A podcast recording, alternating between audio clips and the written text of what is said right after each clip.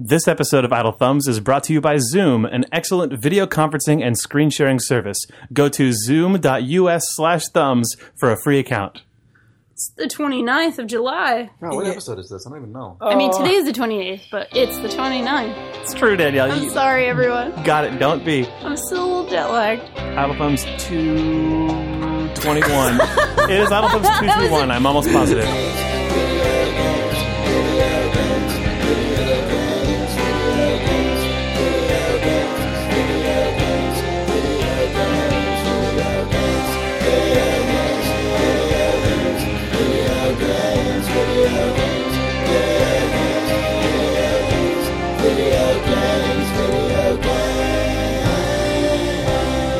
It's July 29th, 2015. This is Idle Thumbs 221. I'm Chris Remo. I'm Danielle Riendeau. I'm Jake Rodkin. And I'm Nick Breckon. Hey! Oh, You Welcome are. back, Nick Yep. and Danielle. oh. Really welcome back, Danielle. Thank you. Absences. That's Well, true. welcome back, Yeah. Nick. Mainly also. welcome back, Danielle. I didn't Welcome back. Chris.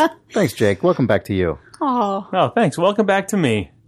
It's so welcoming in here. Yeah, you went to Oh. Japan, Danielle. I did. I was For, in Japan like, for 10 two days? weeks. Yeah. Two full Oh, weeks, wow, two full actually. weeks. Wow. Yeah, I went on Wednesday, the day after we recorded the last episode I was on, and then came back on Wednesday That's awesome. also.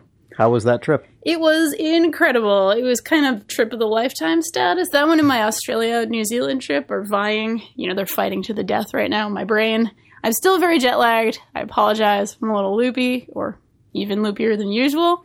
Uh, but it was really amazing. And I have a couple of video game stories, in fact, for for the crew. You if met Mario. wants some. well, I You didn't. finally played Mario 4, and it was amazing. I heard they have that in Japan, man. I have it in Kyoto. Yeah. Well, this was. I have a sad story too. I mean, I was actually in Kyoto when Iwata died, or at least when Oh, when sort of it was announced, and we, we were actually debating going to the building and kind of, but we didn't want to be weird and gross outside, you know, foreigners, so we didn't do that. But it was really sad, and it was really kind of like we saw the you know the Nintendo building and Yeah. stuff like that. Um, in happier news, I guess, I went to a video game bar called Space Station every single night I was in Osaka. So I went to Kyoto, Osaka, and then Tokyo. Mm-hmm. And Osaka was probably my favorite, mostly because of this video game bar that was right. just this really awesome little hole in the wall place. There was never more than you know ten to fifteen people in there ever, and I it was run by expats, I think. Uh, dude named Matt and a lady named Kiva. I saw the I saw the picture you posted of it, and the menu Yes. looked like it was written by native English speakers. It, it was, yes. I was very believe they are. as I recall. Yeah, it, it's like I had a Danky Kang drink, as a matter of yeah. fact. that- which, well, that, Yeah. Yep. perfect example of Yeah, that was a good example of native English speakers.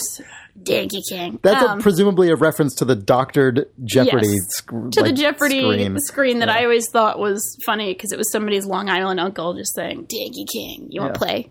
Um, but yeah, it's a really cool place. They have, you know, every console ever, basically. You know, I played a lot of old NES and SNES games and, you know, Super Famicom games. They have both the Japanese and the sort of American version of most consoles. Crazy. I actually played Videoball for the very first time. Oh. Uh, Tim Rogers' Yeah. new game, which is really cool and fun. Maybe I'll talk about it more later, but I played it there actually. Uh, so if anybody ever goes to Osaka, this is like the coolest little place. And it's not, you know, like everybody kind of told me these same six places you have to go to in, in Tokyo, like the robot restaurant and this and that and all sorts of things. But this is something that was actually like we just happened to be staying a block away from it, Oh, and that's it was really cool. And Yeah. yeah, we just went every single night we were there, and it was great. So I went to a cat cafe. Oh man, they have those here now. They have yeah, they have one right. in Oakland that I think they are, are opening one in San Francisco also. Yeah, I remember there was a kerfluffle about it. Actually, like the health code or something was Yeah, was iffy on it, but it was An adorable kerfluffle. an adorable. it was a, they got all kinds of Kerfluffles. kerfluffles there. It's just you can go in, meet the kerfluffles, every them. little kerfluffle you ever wanted. It was it was like real life Neko Atsume, like for sure. Like that was the feeling of being there. There was even like cutesy music on in the background the whole mm-hmm. time I was there. All the little cats, you know, definitely liked playing with things. The coolest part of that is they actually gave you like a little uh, picture book of the cats with their personalities and birthdays and like astrological signs. It was So it Whatever- really, pretty is, cool. it really is, real, Neko real life Neko Atsume. Atsume. exactly. Whenever I someone mentions a place like that to me, my brain this is like terrible and I'm sure not accurate, but my brain always jumps to just like five years from now, the like Blackfish SeaWorld documentary of cat cafes. Oh, no. It's like the expose about what the like terrible conditions are that like this poor cat Yeah. was was worked to death, had to eat too much wet food, and and Mm-hmm. you know passed They actually out. power the restaurant in their off time. it's just They make all the five little cakes. five dozen hamster wheels down in the basement.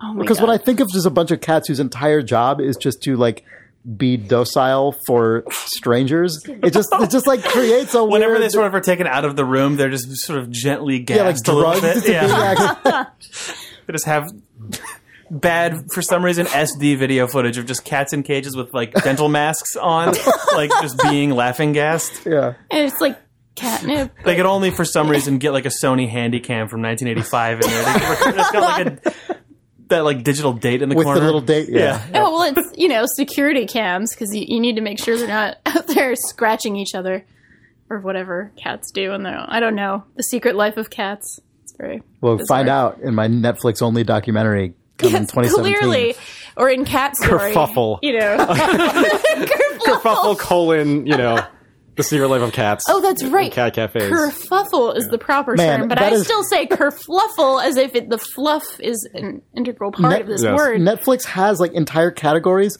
that just consist of like cute puppies doing cute things and hmm. cute cats doing cute things, and it's just like animal category. I've seen this. this. Would this this Yeah. would just get folded into that and Because you be watch worst- cute cats.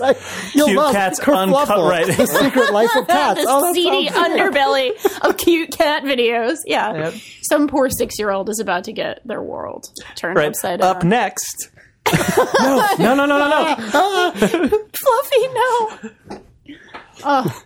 Well, that, that was So after you cool. uncovered this expose, or Yes. after you uncovered this, after secret after history. that, I have to say this has nothing to do with video games, but I will say this: I did a lot of running while I was in Japan. and I'm a Mm-hmm. cool. runner, Yeah. and you know, it, there's definitely a little bit of so as a vegetarian, I can't eat much of the food there, and like it was a little hard, and I don't really speak the language, so there was definitely a bit of like you feel like an outsider. At least I did, you know, certainly. Mm-hmm. But every time I was kind of running, this is going to be the cheesiest thing. I'm sorry, but every time I was running, like in a place with other people, I actually kind of felt like, yeah, this, these are my people. And the very last night, I went to a track, a running track in Yoyogi Park, and it was like hundreds of people. All these track clubs were running, and I just kind of s- stood there. And I went for a run, and you know, I just kind of stood there and felt like, oh yes, The true universal I language feel at home. Yes, is fitness. is running. yeah, basically. It was a really, really great trip, though. Um, amazing stuff. I did a lot of hiking. I did a lot of. I biked through Kyoto. I did all this fun stuff. I probably took like 500 pictures and put half of them up in my Twitter feed. So, and my friend actually drew every day of the trip. She's an artist, and sort of she drew all of us on our adventures. Oh, cool. Stuff like that. So I can, yeah, it's on Twitter if anybody's interested. Uh, but yeah, it was really, really great, and I I'm happy to be back and rested, and you know, still jet lagged, but but mentally rested. That's sweet. so. So, do you want to talk about Videoball, which it sounds like you Yeah. were playing while snuggling a cat in space? Yes, in space. In Japan? correct. Yes. Uh, so Videoball is a sort of a 2D sports kind of. Okay, A 2D I'll start sports over game. again. sort of. Okay, I'll start over again. It's it's in the vein of sort of the the new wave of like couch co-op or couch uh, competitive games Right. that are sort of like a sport or based on some kind of very simple rule set that really like evokes sports. crisp A dynamics, Sportsfriends and, or like, fast- Samurai Gunn or fast-paced. Exactly. TowerFall Yeah. or whatever. Really- yeah. Yes. I- iconographic imagery that's very easy to like Yeah. identifying motion and yeah. Exactly. Uh, you play, at least the mode I played in, it's four players. There's sort of a giant ball on the screen, or there's several balls on the screen. You are a little spaceship or a triangle. I thought it was a spaceship. I don't know if I'm wrong about that. And you're shooting little laser beams or something at the ball to get it into the opponent's goal, basically. So, So, like a little bit of soccer. asteroid style controls? Yeah, a little bit asteroid style controls. It's definitely like, um, well, it's not like twin stick or anything, but you know, you're you're neither was asteroids. No, asteroids is just you just have an accelerator and you That's and turn and that's it. Yes, that's exactly what it's like. Um, and if you fire, there's also it, there's a little bit of depth to it too because if you sort of hold on to your firing button, you can fire a bigger shot, or if you hold on for it long enough, you actually make a block. So sort of like a little square on the screen that will block the ball if the opponent is trying to shoot it a certain way. So you can basically set up soccer? little what is the what is the like goal? basically soccer? Yeah. Yeah. but with more balls in play and more. Were, did everyone have a goal, or was it two v two? Um, it was two v two, and there were four goals on the screen. Wow. during one mode. so it's pretty chaotic too. Yeah. Yeah. And so the ball has interesting physics as well, or the various balls have interesting physics as well. There's a lot of stuff bouncing around. There's a lot of sort of using that charge up shot to actually get something going, as opposed to you know the little shots are more for course uh, correction rather than like actually sort of getting something into the goal. Um, it's it's really fun. Um, very chaotic, great for sort of the couch atmosphere or the you know if you're in a tiny little bar with 10 people on a big screen atmosphere which was perfect um, so yeah i don't think it's actually quite out yet i think it's coming out in the next month or two or so but it's it's great and y'all should look for it tim rogers makes games Cool. i don't remember the last thing he made but Ziggurat, maybe. probably Yep. i know he's been working on Videoball Thanks, for Nick. correct The guy in the corner of the bar. Uh huh. yeah Uh-huh. danky kang sounds would you like another danky kang it was Um, delicious What does the Danky Kang have? it was uh, banana liqueur Of course. uh, Kahlua, and some kind of soda, maybe Coke. It was actually delicious. It was it was a yummy drink. All right. Uh, You know, if you like a very sweet, the three ingredients you described did not make Yeah. it sound like a thing that is good. I'm sure it's good. extremely sweet but delicious. It was a good dessert. like Donkey drink. Kong. Yeah, Like Donkey like Donkey Kong. Kong, like a Donkey Kong. Sure. Um, in that bar, I also played like old Kirby. I played GoldenEye 007, which really, really does not hold up. No, I'm it's- it's sad to say that one is rough. Um, and I played the original Mario Kart for the first time, which was Oh, super first time, fun. man! I love that game. Yeah, Oh, I yeah, had, it's I had. I loved 64, and I played 64 as well, but I had never actually played the Super NES version, so Mm-hmm. Yeah. it was They really cool. really established what that series was. They right sure did. There, Yep. And it was good. yeah, Yeah. they sure did. Now that you've played the Super Nintendo Mario Kart, you finally understand, I'm sure, the musical allusion to the main to the Super Nintendo Mario Kart title screen that occurs three minutes into the Mario Kart 8 title screen music. What? I'm sure everyone was wondering why the song changed Deep probably through the cut. main menu of Mario Kart 8, and now you know it's the Super Nintendo song. Now I know. You learn these things when you go to Japan, I think. I think that's that's what you learn when you go, when to, you go to Japan, and then Nintendo. you come Or home. just if you're Jake, you learn them if you go to Japan or are Jake. yeah. I just wanted to say that because I was so excited when I left the main menu on for too long that it played Yeah. the original Mario Oh, really? Kart song. that's yes. pretty It cool plays the though. original. It plays The actual like, original It plays the main menu. It play no, Oh, yeah. it play, no. It plays like a huge like, a brass arrangement. instrumentation. Yeah, So there are no bird noises. There are no like. there's no, there's not like a MIDI samba whistle, Yeah. oh, God. which is the official instrument of Mario Kart. Yeah. Oh, it sure is. Speaking of older games, and I won't go into too much of a tangent here, but worth noting, SGDQ is this week, and it's awesome. I don't know Yeah. if any of you guys. That is Summer that Games stuff. Done Quick? Summer Games Ah. Done Quick, the big marathon speed run for charity. Dealio. Cool. There have been some really cool runs so far. There was an amazing Metroid Prime 2 Echoes run today that was like mind blowing. Um, there's going to be a Zelda run without a sword. I think that's today. So I watched nobody like the I watched one, yeah. the most like lackadaisically competent 100% run of Yoshi's Island. I watched like 15 minutes of it and the guy was just like, "Anyway, so I don't know. I used to be a lot more flashy, but it turns out that, that adds a little more time to what you do." So uh, as it was just like getting every star and completing every boss, but like Right. it was the least thrilling narration for what it was just like the most solidly competent play of that game that I've Mm-hmm. ever seen. That's what it's like to watch. I mean, I'm sure a lot of games are like this, but watching really, really high end Spelunky runs. Oh, sure. I guess just anything that you just have to do that many times. Yep, I'm just like, I don't know. Well, and always, it, well, also so frequently it's like a German guy or something, or like a Dutch guy or something. yeah. Anyway, I was not the best. Oh, here at teleport. Oh, could do this better. Uh, meanwhile, like, everything's exploding. Like guys flying through the air. Like oh, fucking shit's shooting him. Yeah. Well, Yeah. I could shave three seconds. Oh, eh, no. Yeah. Yeah. That's that's that's always the end of it. It's just always like, nah, anyway.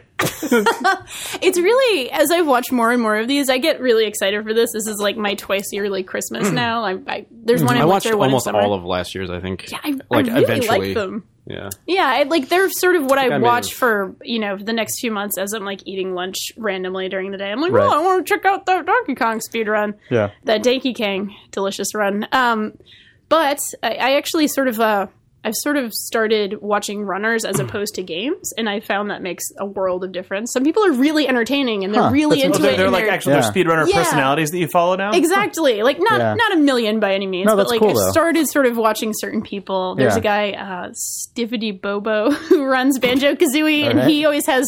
How it- appropriate! What an appropriate name. It's, Yeah. it's a Yeah. great name. Banjo he himself is pretty pretty chill, but he always has like a team of commentators who are really funny, and they're explaining every you know sort of like every Mm-hmm. trick he's doing, and like oh man, that was really good. I just I really love it when when that happens. There's a guy, uh, Big John, who runs. Um, Super Mario Brothers 2, the Japanese version, who Mm-hmm. is just a really entertaining dude. And He's like a bodybuilder outside of this and like a hacker outside of this and just an entertaining guy who's Crazy. always like, yep, here we go. Oh, that one was easy. And like just kind of, Mm-hmm. you know, he's fun to watch. He's fun to listen to. So there's a lot of, you know, cool people. I mean, on the other hand, Yeah, there mean- was someone who was kind of awful this Yeah. year and like that run was actually like taken down. And Oh man, oh bummer. Yeah, it was, it was a little rough, but for the most part, um, Yeah, I mean, I can I can totally relate to the sort of finding a person to follow. I mean, Nick, when you and I were watching a lot of StarCraft, like we definitely had Yeah. the casters we liked who we'd go out of our way to watch, and then the ones that Yeah. we thought were garbage we made fun of. we definitely did, Chris. Without naming any names we whatsoever. sure did. Yeah. Um, Man, good segue here. yeah, no, I wanted to segue into this as well Yeah. because uh, I played a ton of, unexpectedly played a ton of Rocket League. Me this too. Week, and then I, oh shit! Oh, I my mentioned to Chris God, that I played that, and then Chris That is started a, that playing is a it. different take on So- so- video game soccer. Exactly. Exactly. Exactly, Um, yeah. In some ways, a more straightforward take, I suppose. Although you play as a, a I car. mean, it's more literal, but it's also like it's So- a completely different kind of game because Yeah. it's 3D and Yeah. you know big and the thing I wanted to say about Rocket League that I think is really interesting to or me. explain just what it is for. is, Rocket is what League- Rocket League is. Yes. Um, you play as uh, so it's it's um, car. It's sort of like an indoor soccer sized arena, small soccer arena, 3D. You're in third person behind like whatever over the shoulder cam of a car, and you're you're playing as So like, a- Rush or something. yeah, I guess so. Yeah, totally- sure. Yeah, more not like too far It's more like Halo driving a Halo car. Driving, car. y- yeah, That's what it's like. Sort it's of. like driving a. It's kind of like the distance and kind of perspective of driving a warthog in Halo. Um, the camera is a little bit is not quite like it because it follows the ball at least by default. So, yeah. but it, but it mean but it, it, it has that that floaty feeling and that kind of the distance where Well, it, it it behaves like an um, just like a, a toy car. Like Yeah. it's it's sort of like a just a very like uh, acceleration is not an important aspect of this game, really. I mean, it's, What do you mean by that?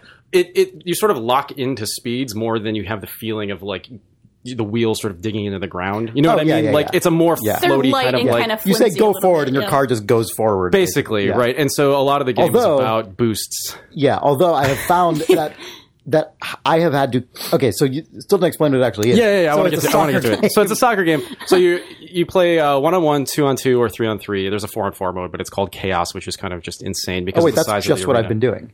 You only been playing chaos? That was the default. When I just said play Really? online, it just that was what was selected. So Oh, you have it's to check the That's thing. the only thing I've played. oh well, this will be interesting then because I want to talk about sort of the nuances chaos, of it, and then you can talk about your experience of playing the batshit crazy version Oh, of this. huh, okay, yeah. So the the Man, I standard thought is that's just what the game was. Oh no no no! The standard is three on three, and Oh. actually I've found that two on two is kind of the ideal for me Wow, it's okay. more it's more tactically interesting. That is a different Um, game. I already know. yes. Uh, so, yeah. so, um, so yeah, the the game um, starts with the ball in the center of the um, field, and uh, whatever. It's like Mario Kart. There's a countdown, and then everybody runs to the middle of the field and kicks the ball. Drives. They dr- sorry, they drive to the middle of the field and, and They run boost to the ball. Like the whole game is hitting the ball with your car um, and trying to knock it into a fixed goal. Now, a really interesting thing about it to me this is so funny. I thought we were going to talk about this, and I think what Yeah. you're going to probably describe is something totally different. to me, what's really cool about this game is that like all of the aspects of like soccer or whatever English football or I guess the world world Association international football, Association football. association football. Yes, Yeah, or soccer Um, for short. Whatever.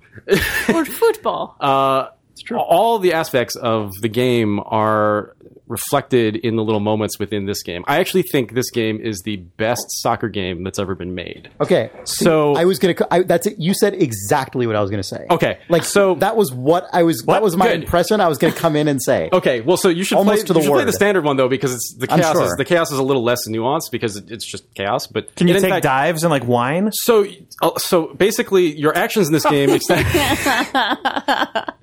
your actions in this game extend to Grab your ankle. Uh, I, I whine a lot, so yes. Uh, basically, you you can um, you can so you drive around, you hit the ball. A lot of it, you know, it really sort of behaves like hitting a, um, a billiards ball. You know, it's all angles and trying to knock sort of account for the the momentum of the ball that's banking off the corner, and then sort of go, okay, I have to be here and going this fast in order to sort of hit it into the net.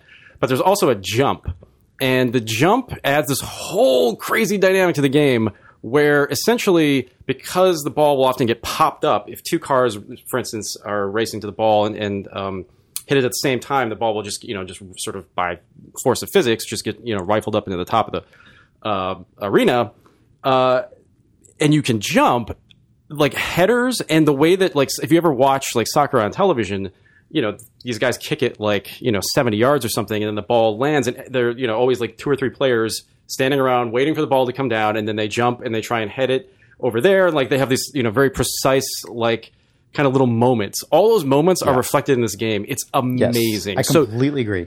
there's just people waiting under the ball. You can see it. It's like way up in the air. There's like a little marker on the ground that shows you where it's going to be, but also, yeah, the camera sort of tracks the ball. So you're also just kind of looking up at it. And then everybody jumps and tries to head it. And a lot of these, you know, headers are kind of just little moments where you're just trying to move it, you know, inch the ball forward. But then the arena is slightly curved and it also the walls go way up in the air. And so what ends up happening, and there's no out of bounds or anything. That's actually one of the few things that doesn't quite reflect. But um, so a lot of the a lot of the actual gameplay results in sort of getting the ball into the corner, and this is more like hockey in some ways, and sort of the scrums in the corner of the arena, and then trying to force the ball and get a, an actual like cross.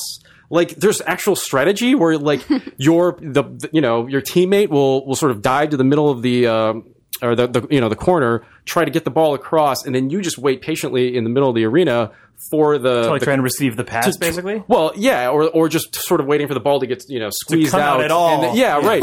um, and then you can also play goalie because you can jump. And you're this stupid little car, and there's this huge goal, but because you can jump, and because there's like a mega boost thing, so there are all these little like power ups around the um, around the field. And the thing I like about it actually is that they're all just boosts. There's no like, oh, there's like a bomb power up. It's all just the one thing, which is that if you hit, run over one, you get sort of like a 10% um, added to your boost meter. Is it a thing you, can- you can bank and then use it Yes. your Yes, exactly. Okay. Some of them there are like six uh, in the corners and in midfield that are that will give you the full boost. Um, which, if you watch one v one players, they're they're just ridiculous because they just know exactly when to grab that thing, and then they always have this crazy boost. But so, um, so yeah, I mean, you can just you know, people if you've seen this game, uh, probably saw like an insane GIF where a guy got the mega boost midfield, saw that somebody was about to score on him, mega boosted all the way back to his goal, and pulled off like a crazy save. The other thing is, that's very interesting about this game is that the game is really good at knowing what's happening. I don't know if you noticed this, Chris, but like the um, uh, if you make like a like a Oh, yeah. save or if Yeah, you yeah, clear yeah. the ball, Yeah. it rewards you with points, and it's really intelligent about Assists, knowing like, what yeah. what all of these things are. And I find very infrequently does it ever get it wrong. Yeah, like, I and that's agree. that's very rare in games. The only like thing this. is that it doesn't it doesn't ever award own goals. I think in the case of an own goal, it will It credit the- it to the last opposing team member who touched the ball. That's fair. I, th- Yes. I think that's fine. Um, yes, the in terms of tracking stuff, the best feeling I ever had in this game, like I mean, so you know, eventually you score goals, and that's very exciting. But the most exciting moment I ever had is when the game identified that I had a shot on goal. It didn't go Yes. Mm-hmm. in because it was blocked, but the fact that the game ident because like when you watch soccer, that is such an exciting, you know, like that's the moment when like you know someone from the team you're rooting for has a shot on goal, and even if it's blocked, it's like it's still a really like Mm-hmm. big moment. It's like oh man, okay, that's that was like almost it. And the first time I got that, which which you know was definitely before I ever got a real a full actual goal, um, I didn't know the game was going to track that, and I didn't even know that my shot was going to be, uh, uh, you know, accurate. And like, and that feedback was like amazing. And so, to what you were saying about this feeling like the best soccer game you've played, it's definitely not the most accurate, like aggregate picture of soccer in terms of like tactics and the whole field and position, you know, actual real goalies Right. and things like that.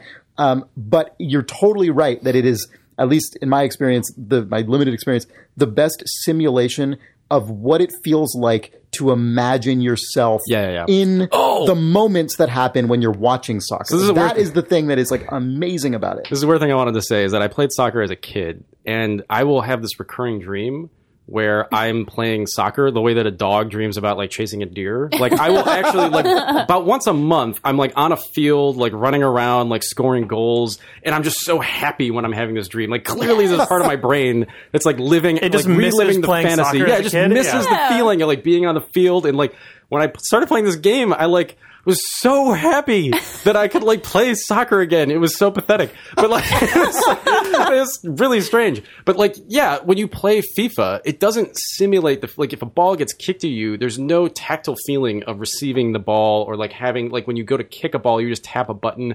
There's nothing that makes it actually feel like mm-hmm. playing soccer. But when you go for a header in this game and like miss. Oh, it's the yeah. feeling of like so being the guy on the field and like Yeah. pulling off a crazy bicycle mm-hmm. kick and then just falling on his face, which happens a lot in soccer. totally. Uh, and when you see the replay, you know, it, it does the thing that all multiplayer games do now, which is mm-hmm. that when there's a goal, you get the instant replay, the slow motion instant replay of seeing the like, you know, five seconds or whatever l- slowed down leading up to the goal, and you see all the all the players like swirling around it and Yeah. trying to pull off their plays. and when you see when you see yourself in there like trying to block it as you like whiz by and you fail, you're just, oh, so- it's the worst um, or you know, like the sort of more petty version of it of your your teammate scoring a goal right after you like just failed to, and then, Yes. um, but it's that stuff just feels so potent and so powerful. Um, and yeah, in terms of the what what you say about the tactile feeling of of the header and so on, like there there are little um, training modes that you can go into and say just like practice, you know, the jump boost shots and so on, Yeah. and like that's you know the it's all physics driven, so you can as you jump, depending on what direction you're holding on the left stick, it you'll like fling forward or you and and spin, do like a front flip essentially in the air, or you will just do a straight jump where you just kind of soar through the air as though you were just ramped your car, you know, ramped your car off a ramp. Um, and that that's all physics driven in terms of how you fly through the air and interact with the ball. And it's so as a result, it's hard as hell. Yeah. because No, it's really not- hard. You, you're not locking on. Like you're just in you're just in the world as Oh, a physics object with weight and momentum as is the ball.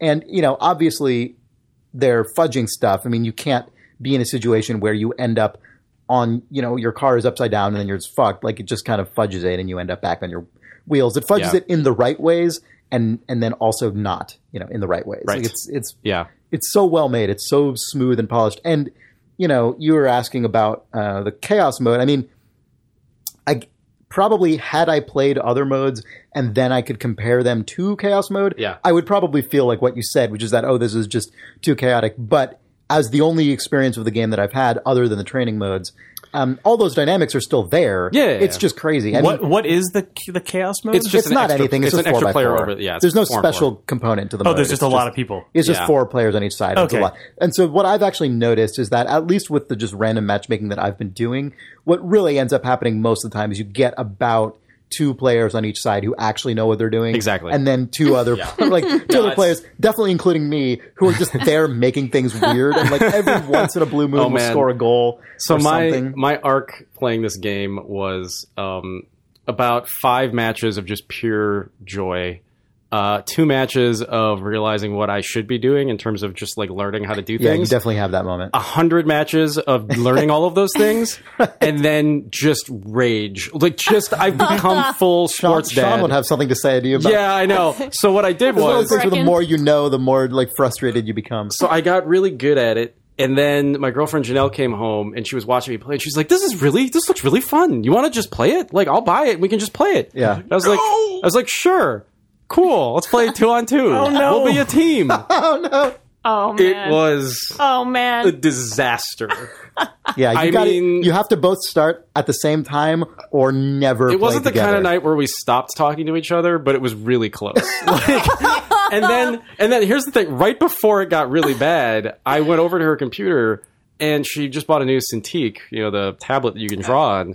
And I took the pen and I was trying to draw like, here's where you are on the field. Oh, oh my god! Oh my god! No, no, no, no, no, no, when, no, I'm no. up, when I'm up in the corner, you need you can't charge the ball like this. I need you to swing oh, left, and then she You went full Madden on her. Oh my god! it wasn't good. we haven't we haven't played since. Oh. Anyway, yeah. Well, and then I also learned there's a ranked and an unranked. So now now I feel more comfortable losing with her no. on the unranked. I worked hard for that pro rating. Okay. Oh wow! Oh my god. Anyway, it's a really good game. Yeah. It seems really good. My girlfriend is obsessed with it What- right what- now. really? What- Yeah, she's super into it. I mean, she played soccer in high school uh-huh. and college, so she was actually really competitive as a Right. soccer Yeah, player. yeah, yeah. And like, she's loving it, and she's pretty good at it. I mean, she's you know, I don't know if she's pro rank yet. Have you But- joined her and been castigated for? I've not, and I'm really worried because you know she's she's really really good at, at games, and she's good at Yeah. the kind of games I'm not good at, and we we mm. complement fast each other well. stuff? Yeah, she's Yeah. so much better at fast twitchy stuff than I am, so I'm kind of like I don't know. This I mean, could- this the thing about a this game is. I'm not usually good at fast twitchy stuff anymore. I just don't play enough of that Yeah. stuff. Sure. I- me too. I used to be a lot better. the thing that I like about this game uh, is actually the reason that I liked soccer, which is that in the three on three, for instance, it's not usually advantageous to always chase the ball. And in fact, people who are really good are get really, really frustrated with people who just constantly chase the ball. It's sort of like the thing that you do when you start playing, and then you realize, oh, I should actually just wait for the thing to bounce back at me, or I should be playing goal right now, or I should be playing like midfield.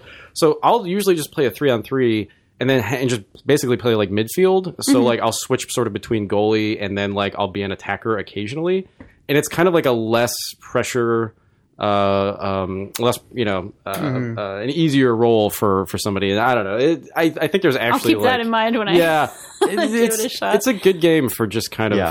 uh, That, that don't makes total sense because when I, playing the four four v four mode, I definitely got you know you just you, as you described when you're playing a game like this, you always have that you know initial just I love this, this is great. It doesn't matter that I'm bad, and Yeah. then the like oh here are some things I realize.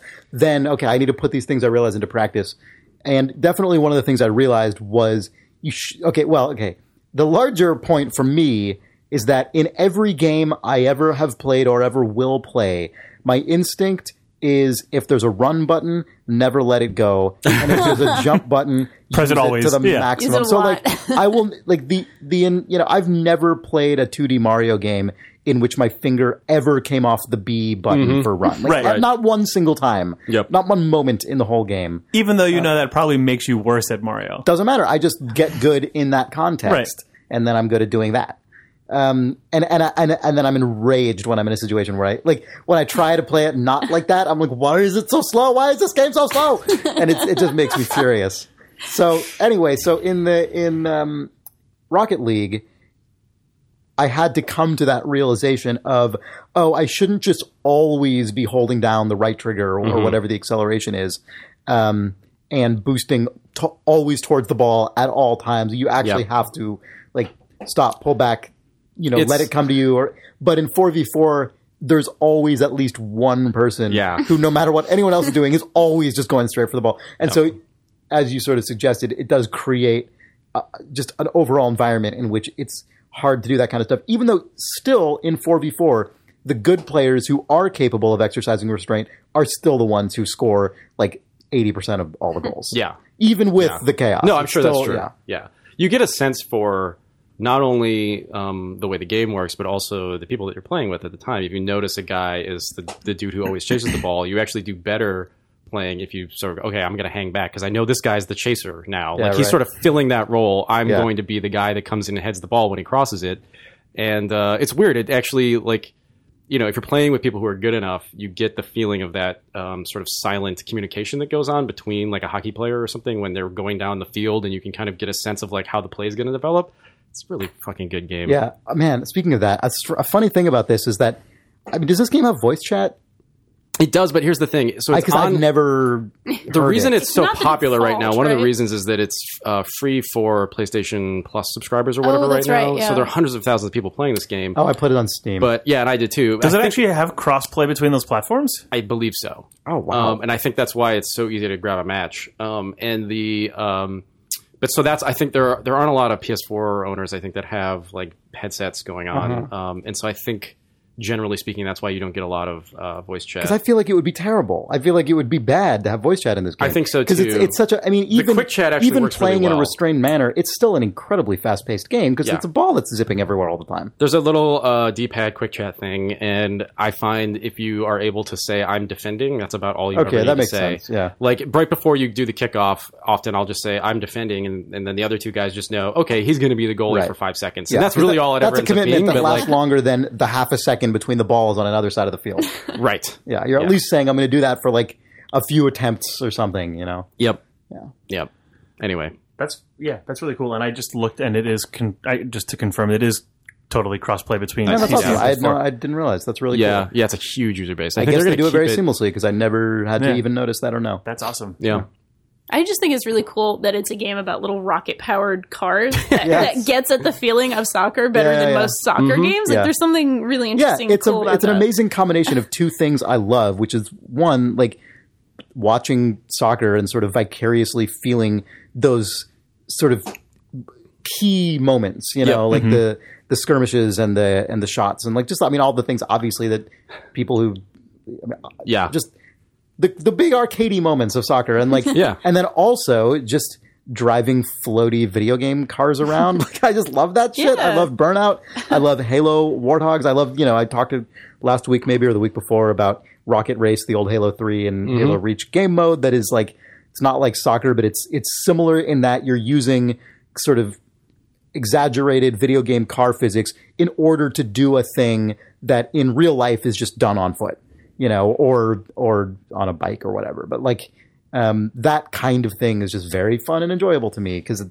it, I, it it allows me to combine my enjoyment of fast sort of reflex based stuff without becoming like so technical that I'm just hope just hopeless for all time. Yeah, no, I, I, it's really refreshing to play a game that is somewhat nuanced, but also doesn't have a thousand classes or like power ups, Yeah. or the fact that they restrain themselves and just said, nope, it's just the boost. There isn't like a fucking Mm-hmm. like thing that you can get that allows you to do whatever. I mean, if you have like the full boost and you run into a guy like right when you get the full boost going, he'll blow up. But it's true. really he responds like instantly. it's kind of the equivalent of like a slide tackle where you take the guy out of the play for like two seconds. But Yeah. but the fact that that's it really makes this mm-hmm. game for me because if there's anything more than that, I feel like I'd be a little turned off because Yes. there's enough like Choose your car build. I out. totally agree. I, I, yeah, Yeah, I- and they have that, but it's all cosmetic. it's all totally custom. Right, yeah. So- It's yeah. just- My, thank God. there's funny, two colors. yeah. There's what orange and blue, yeah. and my my orange car is like a pink car with pink highlights with an American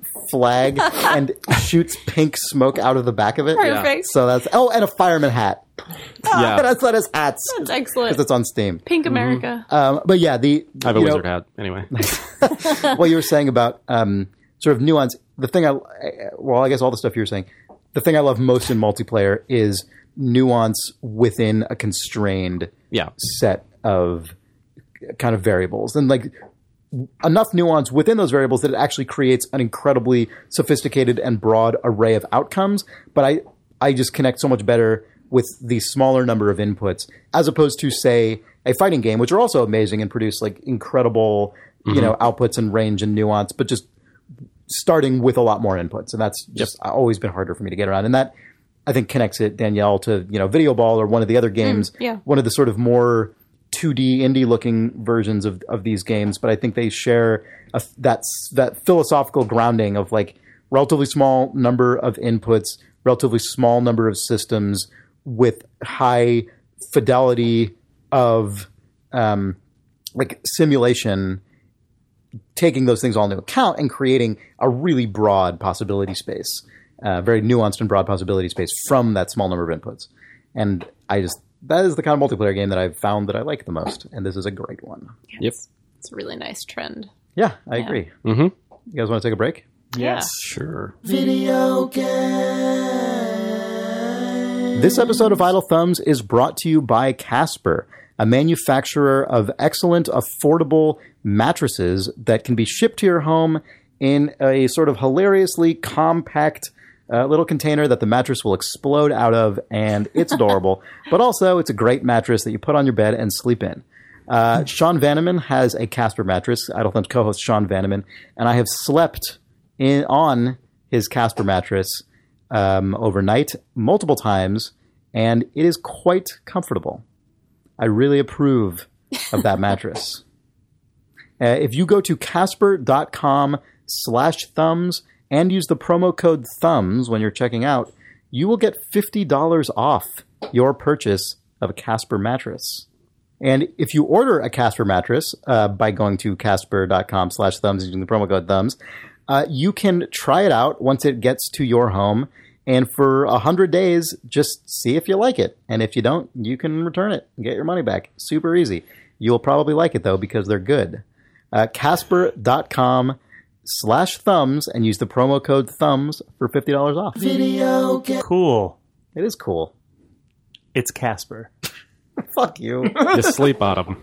You sleep on them. I was trying to think of a good two thumbs up joke, but there's no like two spines up. That's Ugh. like Gross. Mortal Kombat or something. It's just no, it's just no good. Two Spines Rip out someone's spine playing a video game and comfortably rested on a Casper mattress. Oh yeah. Casper mattresses so comfortable you won't even notice your spine's been ripped out. This Idle Thumbs episode negative like 700,000 for uh, 1994. Mm-hmm. Get over here and sleep. And sleep on this Casper mattress while I shit down your throat. Are you guys ready to be back? I'm ready. I'm ready to be back. Like I'm the fourth game in a series that came out in the same year with Five Nights at Freddy's 4. Oh shit, I've never played a Five Nights at Freddy's. So I've played the original. Okay. that is um, my context. So this game, okay, th- I'm gonna be the fucking lame dad here. what the hell is Five Nights at Freddy's? did you ever play Night Trap on the good old Sega, I mean, I Sega didn't, CD? but I- I'm aware of it. You know what it existence. is? You're aware of the controversy. I mean, I'm just aware that it was Night a, Trap, hilarious. FMV game where a, a lady has like mur- is murdered. Maybe I don't even know. There's a lo- there's a bit of that in Night Trap. Well, okay, Five Nights at I'm Freddy's. even more of a dad. like, oh, Didn't this even happened. play Night Trap. Who the fuck played Night Trap? Probably a dad, actually. Probably some Yeah. dads out there, A dad played it at like At- 11:30. at night. Yeah, Yeah, yeah, exactly. exactly, Yeah, right, exactly. yeah. and he just wanted to see. I if- hear that this game, my kid's got that console. Yeah. Night Trap purchased while wearing like really awkward clothes. Um, cash paid by dad. wearing awkward baseball cap from his high school days. Yep. I heard maybe there's, there's a young As he lady and a nighty in this Takes game. the and- Toys R Us pre-order slip, Oh, oh my god! returns to collect. So a dad brings his kid to Toys R Us to buy an RC car, and then it's like, yeah, keep playing with those. Sidles over to the game zone. oh god, I gotta pick this up at the little like The window. brick, bricked in The counter little, in the like, back. yeah, the the little plastic Night window. Trap. Why you sell this at Toys R Us? anyway, so you played Night Trap.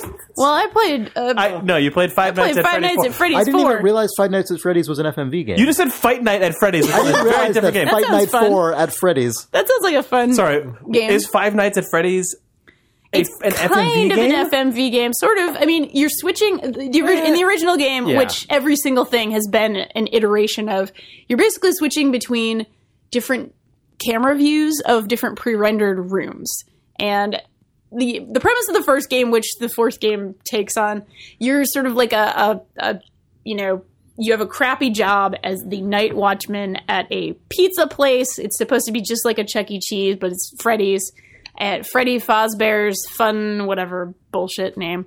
Um, and, you know, the audio animatronics, just like Chuck E. Cheese, have gone. They're a little weird. Something's wrong with them. Just make sure, you know, Just they're like walking Chuck around. Like Chuck yeah, you know. exactly. They're a little weird. Um, in in this game, it's a horror game. They're murderous and they want to kill you. You basically ha- you basically are sitting in sort of a little security desk area. You're looking through security footage. If one of them comes close to you, you have to like shut the door or shut the vents. Is the or- footage uh, ostensibly live that you're switching between? Ostensibly, yes. but- Even though it's all pre-rendered, Right, right, all, but it's all know- unspooling Yes. in real time across Yes. multiple feeds. That's okay. the idea. That's the idea. I played the first two. Well, the- I didn't play the third one, and then I just played the fourth one, which the came out this doors week. the doors have a power meter, right? Yes. So you can't just keep them closed because You can then only keep all them the closed power runs sometimes. out. Yeah. So you can only you got to open you up those doors sometimes. so there's sort of like a plate spinning element. to Yes. and it. then if you fail, a jump scare happens. Yes. and, And that's it- the whole actually- game. Sounds good to me. It's the whole thing. it was a viral sensation because the stuff is Why fun do to watch. why do Tumblr teens love Fri- Five Nights at Freddy's? This is a really deep BuzzFeed.com. question. It's a really deep question. I question. imagine it's why people like Slender games and stuff. Yeah, because there's a scary. I'm not. thing I'm It's not. funny I'm to- not it's fun to denigrating it. I'm just people- saying it's become an unusual, Yeah. unusually huge scenario. Specifically, I mean, Remember- uh, uh, phenomenon. I know that it's big in general, but it seems particularly big in a way that few games are among teens. Do you Oh, remember? Do you Like remember high when you were a teen, Chris? teens. I do remember very well when I was a teen. And we would share Flash videos, and occasionally there would be one that was just like the happiest Flash Oh, video ever, true. and then a fucking Yeah. like ghoulish face Yeah. would come out and go like, Yeah, yeah, "Wah!" and then you'd be like, it's a lot like that. Okay, but yeah. the thing you do with those is you show them to other people and you tell them it's just like a maze and they think it's a maze. Yeah. And then they, a face comes The and then fun they was fall off their tricking someone else. Yeah. Yeah. right. in this, I mean, it's a whole phenomenon. Like PewDiePie is part of why Like here's these here's are so how popular huge, right? Five Nights at Freddy is. Yeah. On my phone, I just type. I tried to search for it, That's- and I typed in yeah. Fove F O V E on accident, and it. it, it Did you said, mean Five Nights at Freddy's? Freddy's. Yeah. I, I actually Oh my find god! it There's really. a movie. There's a Five Nights at Freddy's movie. Yeah, Yes, been- it's- that's how big it's- That's how huge it is. And pretty these all have come out, I believe, in the same year. Like Scott Caw- Cawthon, Cawthon- Cawthon. Cawthon, Yeah. that's his name. Um, who originally was making religious games? Yeah, he was made- making religious he made Christian games. games that didn't get a lot of pickup. Yeah. and he was feeling. Re- he was like. He was feeling just low. in the doldrums. He was so depressed that this thing that he saw as his calling, like, was not getting any traction. And he made Five Nights at Freddy's like very quickly. I think. Oh man, Yeah. so And there's it just got to be some secret well, the best, messaging the in best Five Nights part at of Freddy's. this, there is. There's a ton of it, and actually, the fourth game goes super deep into that. But for first, Into trying to convert Freddy. you to Christianity. No, it's just so in the in the first couple of games, there's all this sort of subtext about a little kid named Timmy, and there's this whole thing going on. There's a mini game that's sort of secret. There's all this other stuff going on in the fourth game, the one that came out just a couple days ago. You are Timmy in his bedroom, Who is Jesus? probably who is you know Aslan, Jesus the lion, uh, or a child. You're a child in your bedroom in this game, and the creatures followed you home from Freddy's, and you have five days until the big birthday party. It's a prequel to the first game, and so you have to you're you're basically facing away from your bed towards your closet. Just like the first couple of games, there's two doors. You can like open the door and see if something's down the hallway, which often there is, and there's a creepy critter like who's you know making a crazy face at you, or you can you know sort of run to the other side. What you need to do in this one, it's all completely based on sound. You don't really have a power meter, but it's completely based on whether you hear them breathing or if you hear them making weird grindy sort of like audio animatronic noises. So if you hear breathing, you have to like hold the door closed with all of your little kid power. And then, of course, something can come from the bed or the closet or something else. It's actually really terrifying and creepy. and fucking scary. yeah, it actually is. It made me scream like absolutely like a like a child, just yeah. full on screaming. Um, and it's and it's I think it's good for what it is, and I feel the same way about all the games in this series, where it's like it's a pretty. You're not gonna play this for hours and hours. It's fun to kind of be part of the phenomenon and like play this game and scream a little bit and maybe stream it. That sort of goes to your question earlier about like I know you were asking sort of in jest, but like it, it actually is really interesting to me why this is so popular and why it's so popular with It's like that young reaction people. thing. It's the watching other people get thing, yeah. scared. And it's actually really fun to do that. At least I think maybe they've gone back to the well one too many times on this one, but Probably they changed not. the premise, so you know whatever. Um, it's actually really fun to watch horror streams, especially if somebody is again like engaging and interesting to watch and has a big reaction when they get scared. It's kind of like I don't know. I, I guess I don't really know of what it's like. It's kind of a new sort of phenomenon, but it's kind of cool, kind of interesting. Anyway, I'm trying to think of the analog in the 90s. Yeah, it's to this, really- because it's there really clearly hard is to- one. I mean, a lot of Japanese television is based Yeah, on Japanese this as TV well. in the Yeah, yeah. '90s is, is what it reminds Yeah. me of. of Just Yeah. where the, watching a weird in, an inset face of someone that has way too much like neon motion graphics overlay surrounding them as they go whoa because a weird animal's near them. Yep. Yeah, yeah, reactions are just Yeah, or fascinating. yeah, or you Jake, you know, as you said, those Java games and or Nick, you were saying, Yeah. like Yeah. old Flash and Java Yeah. games where a face appears. You know, it's always funny to like trick your mom or whatever. Yeah. Or some yeah, but imagine imagine instead if you're going to watch mom. someone trick themselves on a stream. I mean, this is we're definitely in. This is a the last several years have been very fertile ground for things made or enjoyed by teens that are very DIY horror on the internet. Sure. because there's all that Slenderman stuff. There's all of the whatever that like sci-fi story about experiments. The big like huge just like crowd Oh, created. yeah, I can't remember what it's called, but it's like when that when they when Frictional's trailer for Soma, when their first live action Soma trailer came out, a lot of people compared that to like whatever that series of kind of weird, creepy sci-fi stories was. the whole creepy pasta Yeah, that. thing, the whole Like, phenomenon yeah. of that. Yeah, it's yeah, we're it's we're in an era that is fertile ground for sort of slightly under the radar, um, very community driven, creepy slash horror stuff. Yeah, and it's Or not slash horror, but I like kind of like it. Right, right, not not slasher. it probably Wait. births a lot of creepy slash horror. yeah, I'm sure. Yeah. Yes, I'm sure there is slash that- horror involved. Um, and the last point I will make is when you were talking about Scott Coth. Is it Cawthon? I think is his name. I, I keep wanting to say Cawthorn, which is like reverse Rhode Island way of pronouncing his name. It's uh, Cawthon. Cawthon, sorry. So the best part of of that story about you know the way he got to making these games from being making religious games is somebody made some really mean comment on one of his earlier religious games. Like these, it was supposed to be like happy creatures, like cute mm-hmm. critters. They were supposed to be you know happy and fun, and somebody said they were really creepy and really terrified them. And I think this could be apocryphal, but it it is perfect. And I I read it somewhere that like he was so disturbed by that and he's like fine i'm just gonna make a horror game out of these things and that was sort of like where it began all this five nights at freddy's stuff which i find wonderful because yeah, creepy religious games are creepy Probably not in the way that person meant, though. They probably Yeah. just Wait, but so how looked the fourth one? unintentionally creepy How is it religious? I still want to like maybe I missed. I there's don't a think whole I don't think these are explicitly religious. yeah they're though. not really explicitly religious but there's a whole lot of easter eggs and fan theories and this whole again Ah, okay, this is something patricia has written about a lot and i would i would uh, send you towards kotaku for some of her like her writing on this stuff but it is also fascinating and the, the whole thing about timmy who's the child at the center of this is like yeah there's probably some some symbolism there but I've I have not actually beaten this game. I actually I get really frustrated. They are super repetitive games. Like and if you don't kind of get the pattern perfectly, it can just be really annoying to have a you know, creepy rabbit jumping out at you every I five suppose minutes. like, So- I gotta say real quick, sorry. It was really rude of me to just by default assume this guy was making things We're going to shadow try to convert you to Christianity. So I'm, gonna, I'm gonna back off that because that was actually just totally unacceptable of me. Sorry.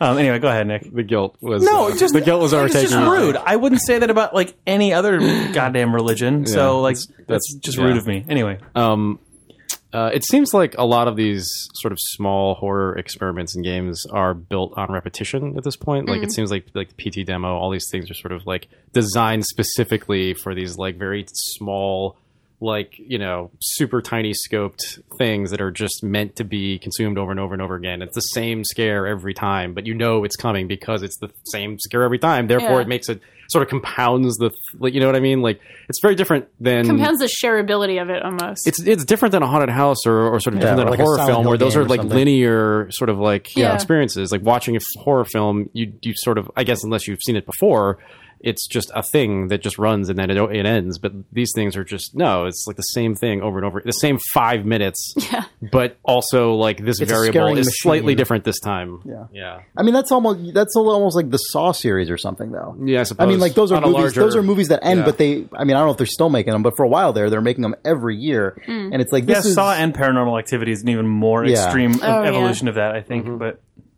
yeah, yeah. yeah, yeah. Yeah. Who else has a game? So you played more Fallout. Oh man, Chris. Fallout. So I had a Oh weird thing I wanted to say Oh, about my for it. vault. Yeah, do it. maybe before you sort of continue your saga. Are you still playing Fallout Shelter? I am. I'm still playing Fallout Shelter. I don't know why. Uh, because I've, there's nothing left to do. I have superhumans just in my vault. oh man, really? They're what is your wait? What's the what's the sort of picture of your vault? I'm uh, insanely rich. Everyone's a superhuman god, and they have nothing to do. Like there's just nothing more to do. I send No, so them all out to bring played- back th- tens of thousands You've of maybe caps. you maybe have been, you've actually maybe played more of this game than I have. Then maybe I don't know. I mean, you definitely Uh, have. If you're if you're I mean, I'm, I'm nearing entire- the point at which all of my base is maxed out. it's not entirely maxed out, but I have at least 30 guys who are pretty close to maxed out that are just Okay. constantly bringing back just tens of thousands Right. of, of caps. Like, there's really nothing left to do except that I turned it on uh, two nights ago and everyone in my base was like randomly irradiated to the Oh, Yeah, point at which just, is that what is that? I don't really know why sometimes. It was really strange. Yeah. I, I just everyone had the frowny face and they all were complaining about having radiation sickness and then you have to individually click on 200 different people Yep. and Yep. heal That them happened to me- all that happened to me last with week. pouches of Yep. like radiation One by one, administering them X whatever. two doses of the thing usually. yeah two Yeah. two And times 200 Yeah. this is when the vault overseer just goes two what two i have to do this can't somebody else do this like what i gotta sit here and do this St- come on like it just All the hospital room does is like make the serum that you then. Why aren't they to going to the hospital? Yeah. Why do I have to do it? I have to do everything. It's fun and tactile for players. I think they're actually so the Stranger. update that's coming out. I think they have like a thing that's going to just run around and do all this shit automatically. Oh yeah, I'm I'm looking forward to the Uh, update Mr. because I Handy think dude. probably about the time the update comes out is going to be when I'm max when I've maxed Yeah. things. I'm Are you like literally coming up on on actually No, maxing? I'm not. I, I I mean I'm impressed, Nick, that you that you have gotten that far because I I mean I have a lot of like I have a lot of people who out of the what S P E C I A out of the seven stats, Yeah. you know I have a lot of people with like three to five of their stats fully maxed, and then the other one's pretty pretty low down. Uh, the funny thing about my base is that just about everyone who's actually working an important job when it comes, you know, in terms of like power, water, food, actual jobs that sustain the base, none of almost none of them are superhumans.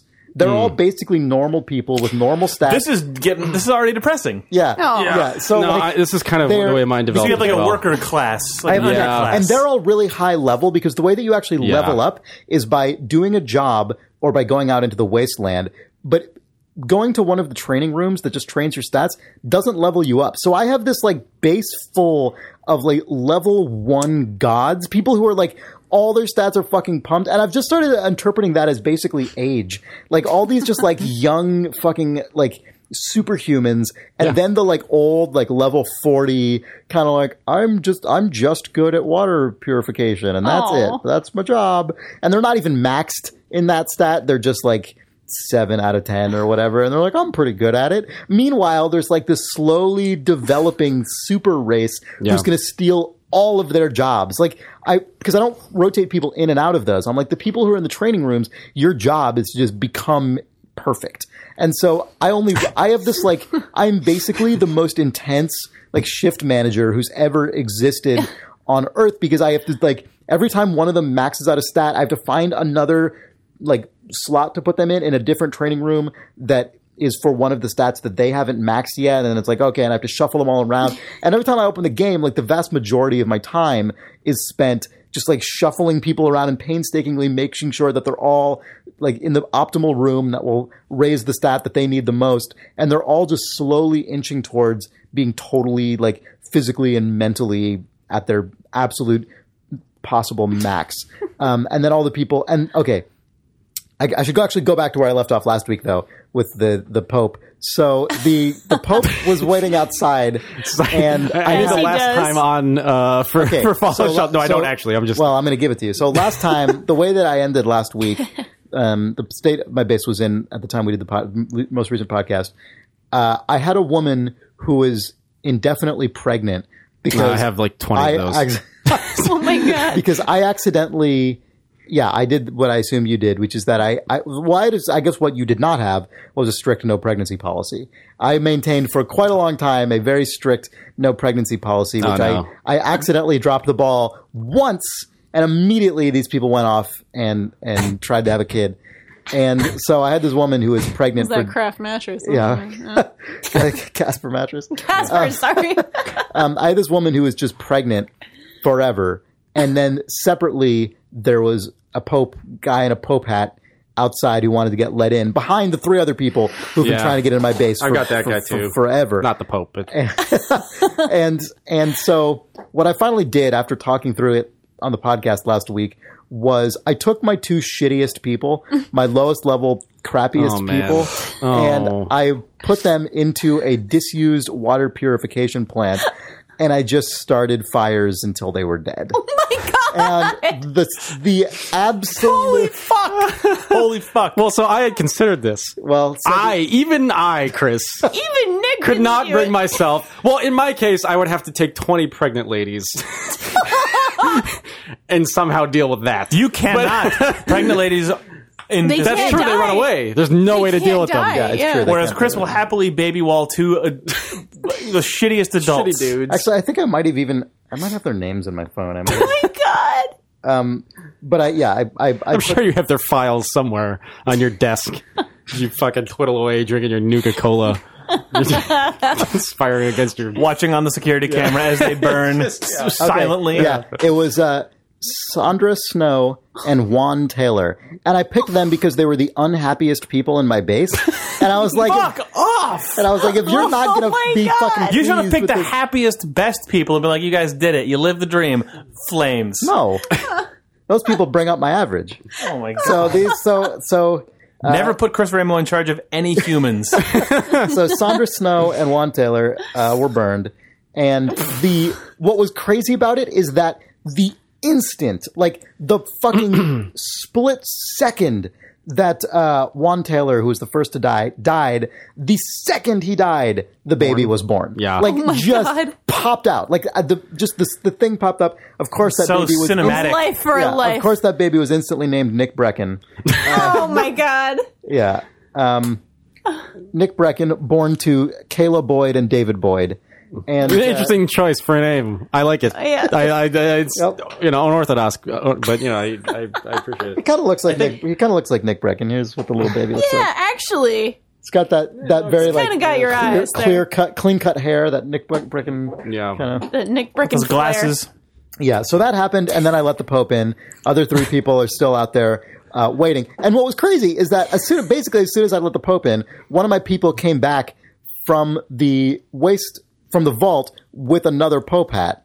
So now I have like hmm. Pope and anti-Pope both in my base there, and that gave me the idea of like the next thing I'm going to do with my base. So I'd already I'd already sort of embarked on a program to just like get rid of all my shitty weapons. So like any weapon that whose minimum damage is lower than seven, I'm just like it's gone. Sold it, hate it, It's the next not good Sandra enough. Snow. And then I realized like I could do the same thing with clothing. and so I'm like, I, if I have a base full of like incredibly intelligent, incredibly strong, incredibly perceptive, charismatic people, um, I want them to all look really good as well.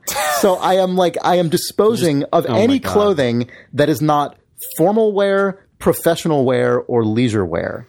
In other words, anything that is like armor or combat gear or anything like ragged is just gone. It's totally gone. So the I only thing I'm- really, really hope that the update raises the stat uh, max from like 10 to 20 and you've just got a bunch of people in fucking like underwear walking around just Oh like yeah, I got a lot of people. I got a lot of people in underwear. Yeah. I got people in underwear. I have people in like evening wear. I have people in like formal wear. I have people in like very smart military outfits, not combat uh, outfits. Dress Officers uniforms. only. But yeah, yes. dress The officers, officer, uh, yeah. officer uniforms Officer only. attire. Um, I have various kinds of Splits, clergy.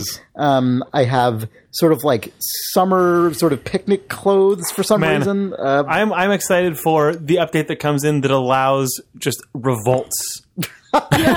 because your people must hate you. This this happiness that you're seeing is a facade. There really should They be the didn't vault within forget the vault Sandra. There Yeah, should, where- there where's, should be a like- building that is just the overseer's office Yeah. that you can barricade Yeah, and then, because, and then, because you it know, will just- be revealed that these are these are the stats that you're seeing, but there's like a secret set of understats Yeah. that is like Oh. the actual way they Discontent. feel. Yeah. Mm-hmm. Just like I'm so happy that I have to wear a fucking suit every day when I live under the ground with two popes walking around and I can't have sex. Fuck. Like Oh and my my sister was burned alive yeah. Exactly. and one and accidentally like two updates from now, somewhere you're just going to get a little text string that comes over, goes, "Boop, boop, boop, boop. "This is for Sandra," and then just like the base is on Oh fire. my god. Yeah, this is like that Twilight You Zone open it up, and episode. there's everyone is gone, and there's just a tiny like 32 by 32 pixel sprite of a hole. yeah Like a, a poster falls down, and everyone has like Shawshank Redemption to themselves into a second other base, and then you are just burned. my gosh. Yeah, it's like this the Twilight Zone episode where it's the little boy who's a who's the evil monster who's he can read your mind, so you have to think happy thoughts the whole time. Yeah, the camera just zooms out from Fallout Shelter to reveal that Fallout Shelter is just a security camera that the overseer is watching. The- then the camera pans left, and you have to close the door. It's Five Nights at Freddy's. Five Nights at Freddy's Five. just people like fucking raiding your your goddamn thing in the night. Uh, and just- They're, they're all wearing suits. if you yeah, if you see everyone sort of start funneling out of your base Yeah. towards your office, and then yeah, the camera just whips around, and you can look at your Fallout shelter, or you can look at your Five Nights right, and your energy doors. meter now just used is used for the doors. down, uh, down. And, and your food and water is just the, the amount of food and water you have like underneath your desk to hold out Good against God. the horde of like insane irradiated. Uh, Wizard Jam Two needed Officers. right now. yeah, officers and evening wear yeah. clad people.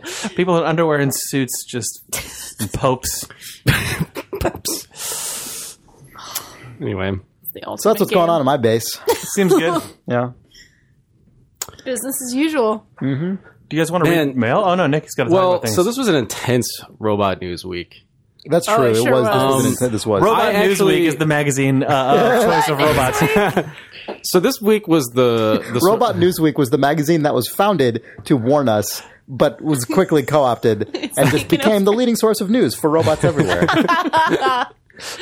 So I actually this this was a a, a really strange week for me because it, it was actually the week where I sort of whatever grew up with Terminator. We have been joking about robot news for two years.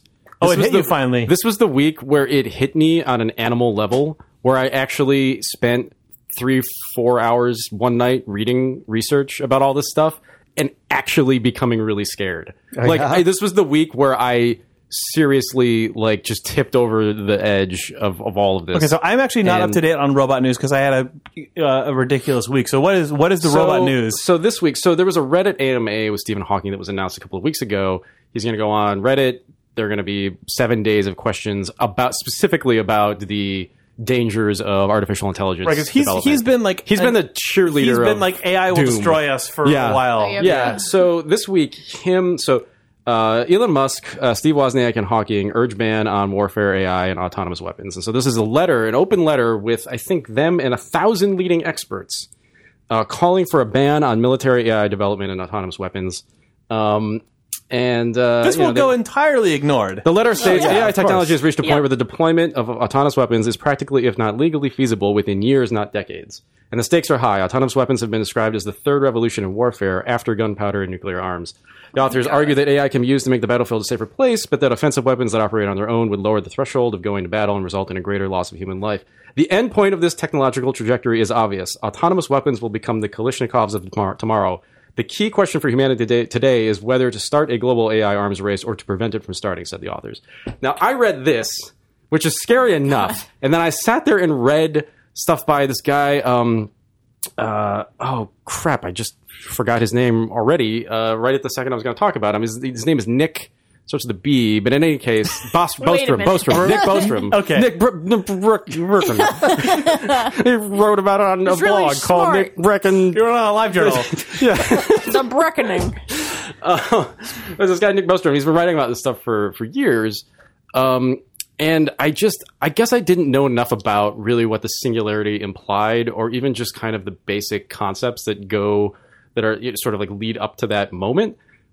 It's fucking terrifying. Like basically, I just hadn't like the weight of it hadn't hit me, but the idea that in the span of time in which we've existed, there are you know like chimp level intelligence, and then there's human level intelligence, and then there's Einstein, and those like you know on a graph, those bars are actually really compared to the superintelligence of a potential AI are so far away from what that thing is that basically like the ramifications of that theory that there could be a singularity where an AI would just start learning at an exponential rate and become something else that thing would just basically be like to like to what a bear thinks of us. Like they just would have no we'd have no comprehension of what this thing is. It would be like an alien landing. We just wouldn't know what to Mo- do with it. It would just take over instantly. Motivation just becomes like irre- it's like the um you know the person in the 2D world trying to grasp th- grasp 3D or the person in the 3D world Yeah. trying to grasp 4D Yeah. because you can see that movement is happening and you can see cause and effect and like if I annoy it it does a thing but any of the motivations going on are fucking beyond you. Yeah,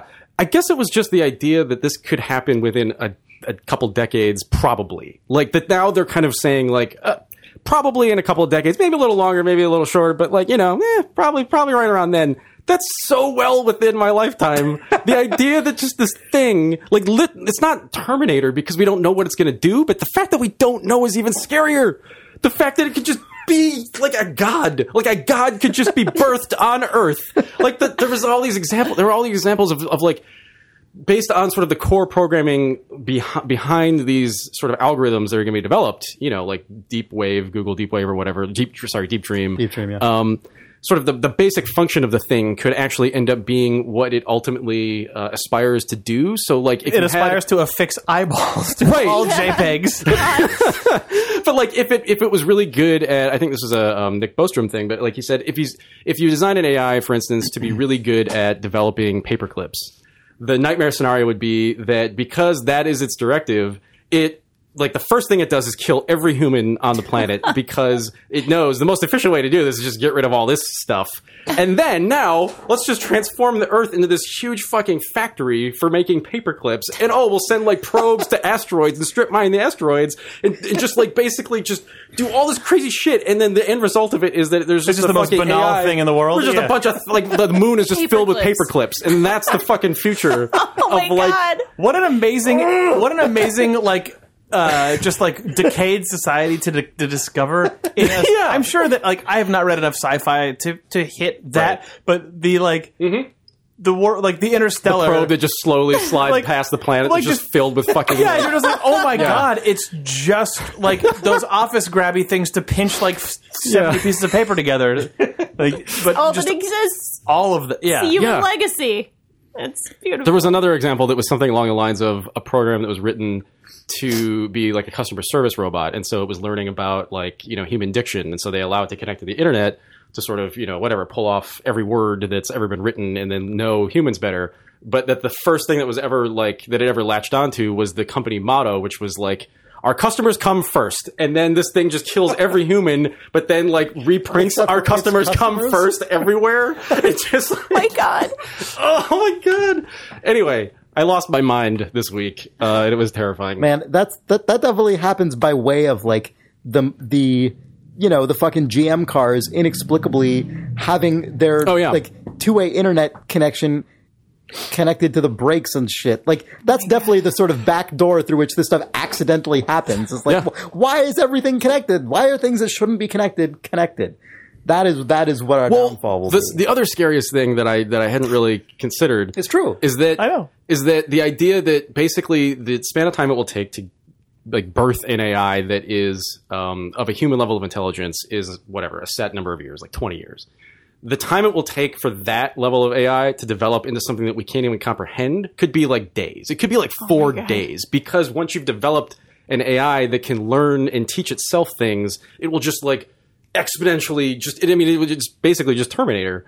Um, which, when you think about it, is insane because you'll just wake up on a Monday and they'll say, uh, "We got this thing.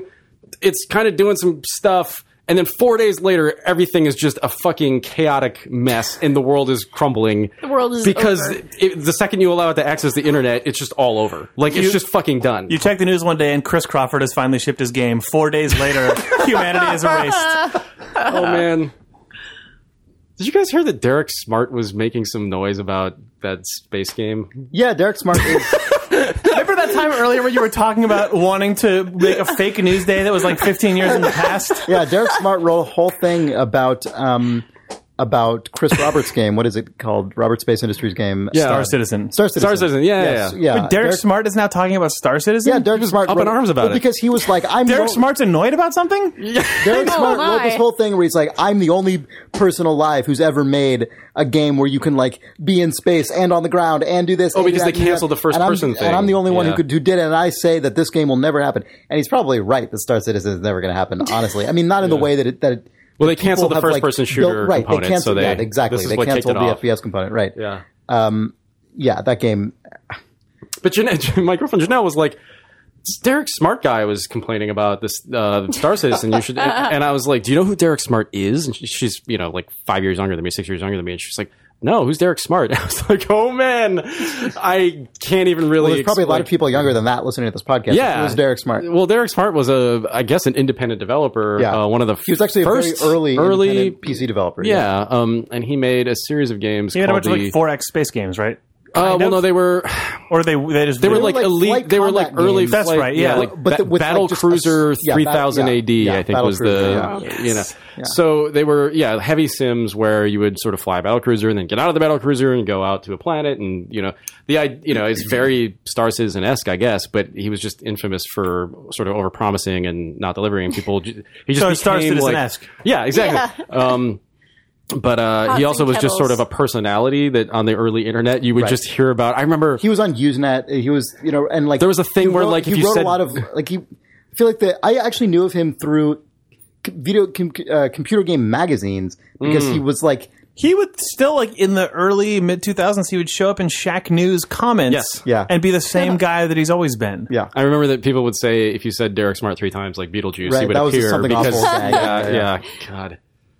Anyway, it was a really strange Anyway, Derek Smart segue about out of warn robot- about perils of AI.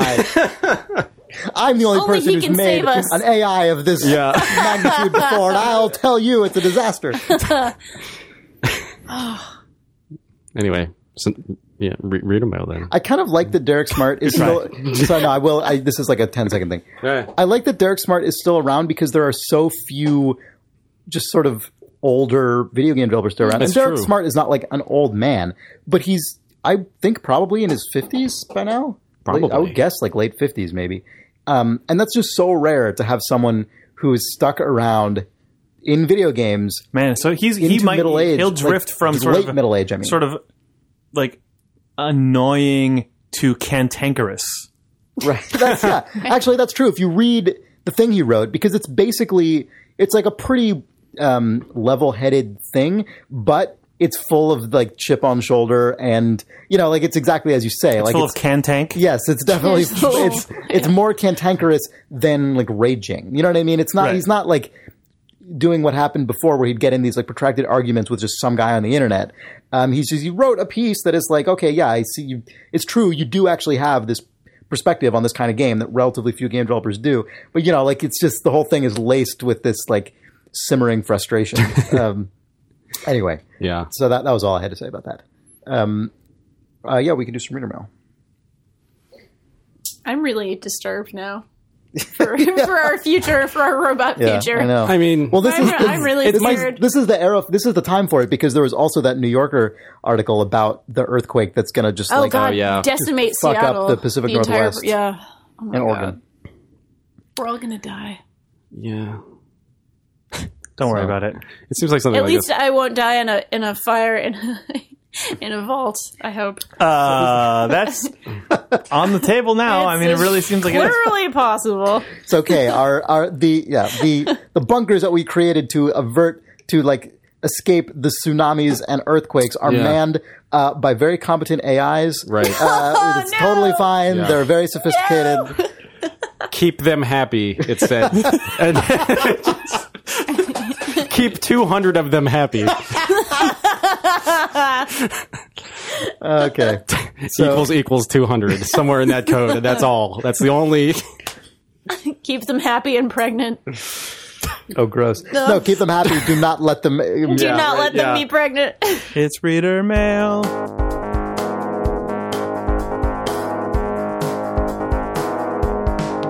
It's reader mail. It's reader mail. It's reader mail. It's reader mail. It's reader mail. All right. So here's some reader mail. Jennifer Bailey writes, "Who is Nick Breckon?" Oh, he's a Uh, baby he's- in Chris's no- base. Yeah, yeah. Vault Dweller number 201. Very happy baby. Hi, Thumbs. I'm a new fan of your show. I've skipped around and listened to about 15 recent-ish episodes so far. I enjoy your enthusiasm, excitement, and positive attitude about video games, which was surprisingly lacking in a bunch of other podcasts I sampled. Take that. This sounds a little bit dumb as I'm writing it, but you often refer to or joke about Nick Breckon. and I was wondering if you could recommend some past episodes he's hosted to get me up to speed. Are there any classic Nick Breckon episodes? Anyway, thanks for all you put into the show. I'm really enjoying it, Jennifer. Man, there are some classic Nick Breckon really episodes, are. and it's really hard for me to remember which ones they are. But like, I there's would some. say if you're a long time Idle Thumbs listener and you have a favorite Nick Breckon episode or You're an idiot. you can you can go to uh, actually just send us an email at questions at idlethumbs.net and Subject Nick Breckon. yeah, and this is a great this is a great tie-in to another another thing that we don't mention enough, uh, which is that if there's a particular moment you want to to mention, you can find it probably more easily than you otherwise would be able to by going to our YouTube channel, which is youtube.com slash idle videos, which is manned by the inexhaustible and extremely uh, competent Johnny Driggs, a listener who's been um, creating our YouTube, uh, who's been maintaining our YouTube channel for, for a couple of years now. And every single episode of Idle Thumbs, he has painstakingly annotated with time codes in the YouTube description so you can hot link directly to your favorite Nick Breckon moment and share it with us at questions.idlethumbs.net. And we will Thank you, read some of those Driggs. next week so Jennifer can can acquaint herself with can get in the, the the the human phenomenon that is Nick Breckon. I'll make sure not Man. to be here for that. that actually reminds me. Um, there's a service that a reader made called ThumbsDB that is amazing and categorized all of these YouTube things. And then I got some emails from someone, uh, and I did not respond to them who had done a bunch of cleanup work to it. And I'm really sorry. And if you're still out there listening to the podcast, please write me now because I will respond to you. I like he put a, he put a ton of work into it and it was like super feature plussed and Yeah. then I was just like in the middle of Firewatch prep for GDC and didn't write him back and I Oh, man. felt like a big butthole. So I'm sorry. please talk to me. Call me. Please call me. I might have just called you and you picked up the phone and I uh Oh. All right, so Mitch Sickler writes Guns taped to drones. I was listening to last week's episode, and during the robot news segment, you discussed guns being taped to drones and how in a year this would be on CSI. Well, the CW show iZombie beat them to the punch. In episode 9 of the first season, which aired earlier this year, a dude is found dead at a paintball range, and they determined by the trajectory that the bullet must have come from fairly high up in a copse of trees close by. Instead, it turned out to be a drone holding a gun hovering in the air, so the trajectory was off. Obviously, we can c- conclude from this that robots will kill us all and make it look like snipers in the trees did it. anyway, the show's fun and has some well written dialogue if you're looking for something light to watch. I'm a little embarrassed that this is my first write in, but oh well, thanks for the great pod, Mitch. you know, um, I saw a couple episodes of iZombie and it is actually a show run by Rob Thomas who created Veronica Mars. So based on a graphic novel, I think. What were you going to say, Nick? um, just I saw a drone uh, race on the internet. There's a whole drone, a drone no. racing guy. thing, but then somebody I saw a drone race to murder someone. well, so they they strap on uh, like a heads up, um, like they're not. It's not like a V. It's not like Oculus Rift, but it's some kind of glass um, solution that gives them a video feed of the forward um, camera on the drones. And so it's these That guys. is with- cyberpunk as fuck. There are these It guys really with is. drone Xbox- racers wearing goggles Yeah. that show the drone's eyes. yeah, eyes. they're sitting there with Xbox controllers and they have the fucking like X Files glasses on, Oh and they're just flying, you know, in first person these super fast drones through uh, like pilot wings. fortunately, loops. fortunately, we are entering both the Terminator future and the like Yeah, right. cyberpunk resistance future, where Right. We also now have the army of people who have the robot who will fight the robots yeah. where it's just like bring those guys in and then it's Yeah. like six guys come and open up huge VR like, troopers. I mean, they're huge, just like- yeah. basically blockbuster briefcases and then they're like or like the fucking evil hoverboard in Back to the Future 2 comes Yeah. flying out and uh-huh. then they put their glasses on and send those guys into the Yeah, no. crevices of the factory that the robots have taken over to make paper clips. Yeah. We don't want Kyle Reese and John Connor. We need those guys. We need fucking That's how drone we're gonna racers. win. Yeah. man, I rewatched. Um, Oh, they're, hold on. They are f- clearly fucking flying those drones in because that's the only place where there's a conduit that they can plug in to jack into the cybernet. Obviously, those drones have a little like R two D two. They just have a USB C port. Let's be honest, Right. which then plugs in. Yeah. and then they like then they're in, and the goggles transform into just a virtual world. Although I did want to point out that somebody I was reading a YouTube comment or something, and this guy said, uh, which is hilarious to me because be, often when Chris talks about, um, well, in any case, I'm not going to mention that. But wait, what? what? Uh, well, no, I think this is hilarious. I think this is hilarious, but it might offend some people. I don't know. I don't know if I want to speak on your behalf. I when you talk about and you say, in any case, Oh, edit that out. that But, face. but I did want to edit that out. But what I did want to say was uh, clap, clap, clap, clap, clap, clap, clap for me. It's in the podcast. what I did want to say is uh, that there was a comment on the video that was hilarious to me where the guy said, um, I've been like flying remote controlled airplanes for years. We've never called them drones. Why are they drones now? Like they're just RC true. planes. I've Like what is this why- drone yeah. shit? I've like wondered why that, why that, where that terminology came from and why it is so. Yeah. It's, it's very like a quadcopter is definitely different than a classic RC plane, but it's not that much different than an RC hmm. helicopter. Yeah. People call them drones, and I think it's actually fucked up because it conflates the stupid thing Yeah. that a guy in the park is flying with Obama a murdering predator. people with a Yeah. fucking missile. Yeah. I hate it. I absolutely hate it. Well, Yeah. except that you can also put a gun on your quadcopter. yeah, but it's still I know, I know, I know. they're just it makes Different worlds. They're not like yeah. it just It's turns belittling into a concept, universal yeah. Yeah. fear of a stupid thing that can fly, and like that's kind of justified. But one of them is actually One of them is a weapon, fucking a firing missiles weapon. into the house of someone, and one of them is a guy in the park taking a creepy picture of you, maybe, admittedly. but it's probably not Different Obama degrees. just unilaterally murdering people. Yeah. It's just, it's just different. man to sorry danielle when you were mentioning like john connor and whatever i we uh, sarah and i rewatched the original terminator recently which i hadn't seen Oh, for man. several years We did that recently too. oh really Yeah. that is a brutal bleak yeah. It's pretty dark. Oh, yeah. movie that is so different than all the other terminator movies which are like basic i mean they're like violent but they're kind of just like goofy and fun and cartoony even Yeah. the second one like is pretty over the top Yeah. Bro, the first one is just a fucking robot, just like walking movie, yeah. around, sh- murdering people, just Well, the, spraying the, the bullets cop at station, the, the the police station sequence is the sort of epitome of that, right? well, I think I actually think the the like dance club sequence Oh, is yeah. oh, that's that's because it's just worse. unarmed Terrifying, civilians actually. just like Yeah. under machine gun fire. It's crazy. Yeah, Like but I mean, I, I find it weird that like his catchphrase "I'll be back" is actually associated with a moment where he drives through a wall and just murders thirty people. like it's like, "Oh, I'll be back." Ah, it's funny, and just like, no, that's the thing he said before he went on a rampage and murdered Yeah. like a billion people. Yep. That whole movie is, is so much more of a, just a study of what a murderous robot would be like. I mean, it's Exactly, that's true. yeah. It's, it's, Yeah, yeah, fucking yeah. Terminator. Yep. But just like, oh, I have to kill Sarah Connor. I will go through the phone book and methodically One murder by one, every single person who has that name Yep. until they're gone. Yep. Then paper clips. yes. And then make paper clips out of her bones. Yeah. Well, even, even the flat, like the I guess flash forwards to the future, like those sequences are so much more bleak in that mm-hmm. than Everything than, about that movie is bleak. And by the way, I liked it. Like it was good. Yeah. But partially because it was so unrelenting and like uncompromising in that bleakness, it's cr- it's crazy. Also, the hero dies. I mean, you know, I mean, yeah, it's God, Terminator spoilers. ugh.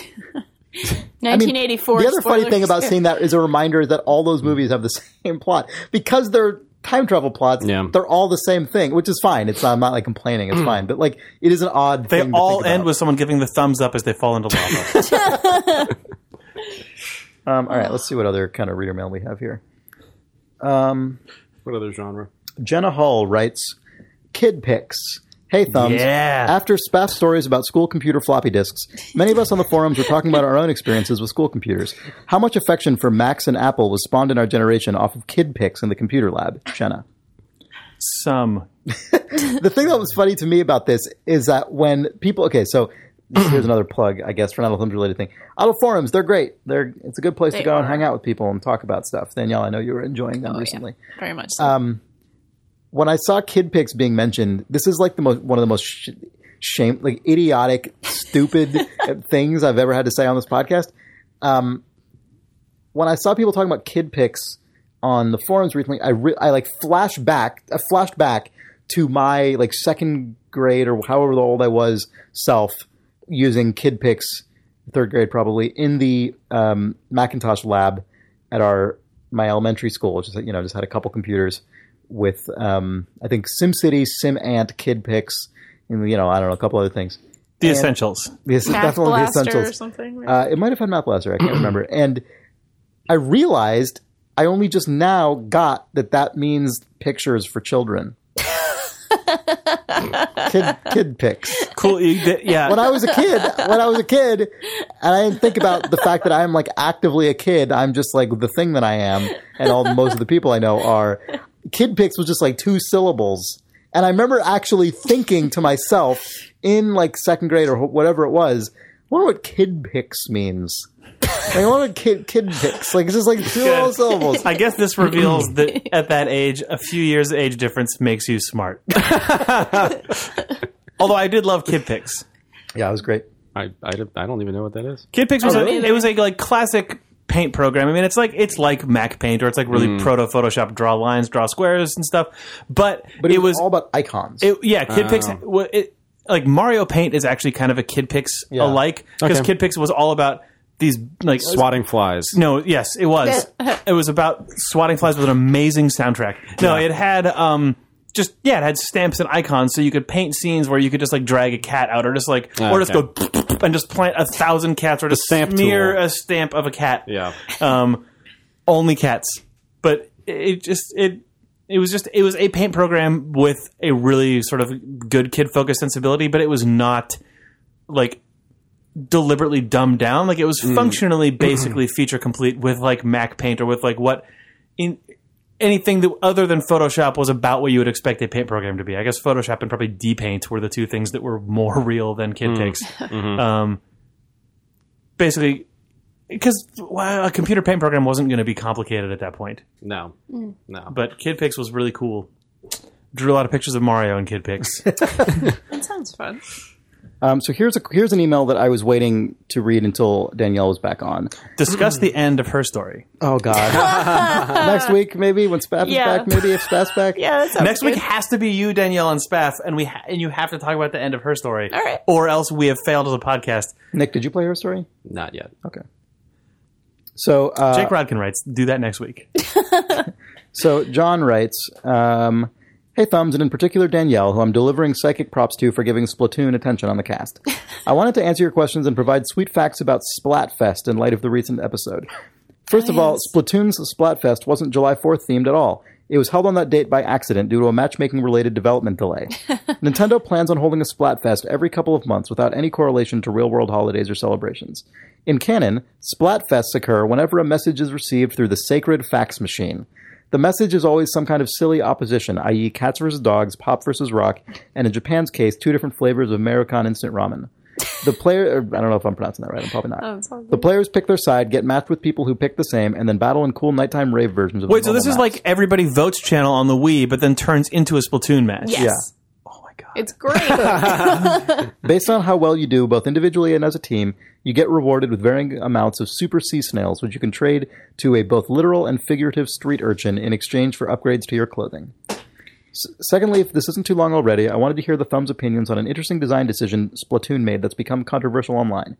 The updates Danielle described her girlf- girlfriend obsessively waiting up till midnight for are not technically updates.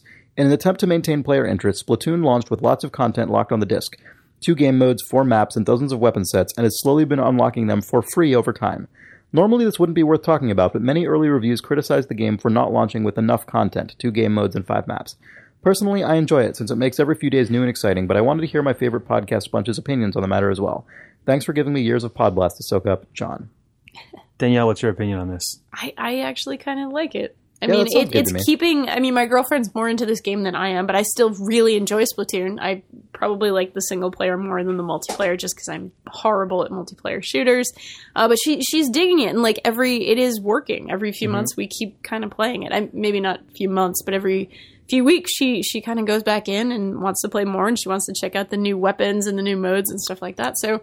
I, I think it's cool. I mean, obviously, it would be a different story if they were charging for it and it was on the disc. For for a it's- it's free Nintendo game know. that is online multiplayer, I think it totally makes sense to slow drip features out to your Yeah. community. I think agree. that's like, I mean, I haven't played Splatoon yet because I suck, but like, just as an, I don't.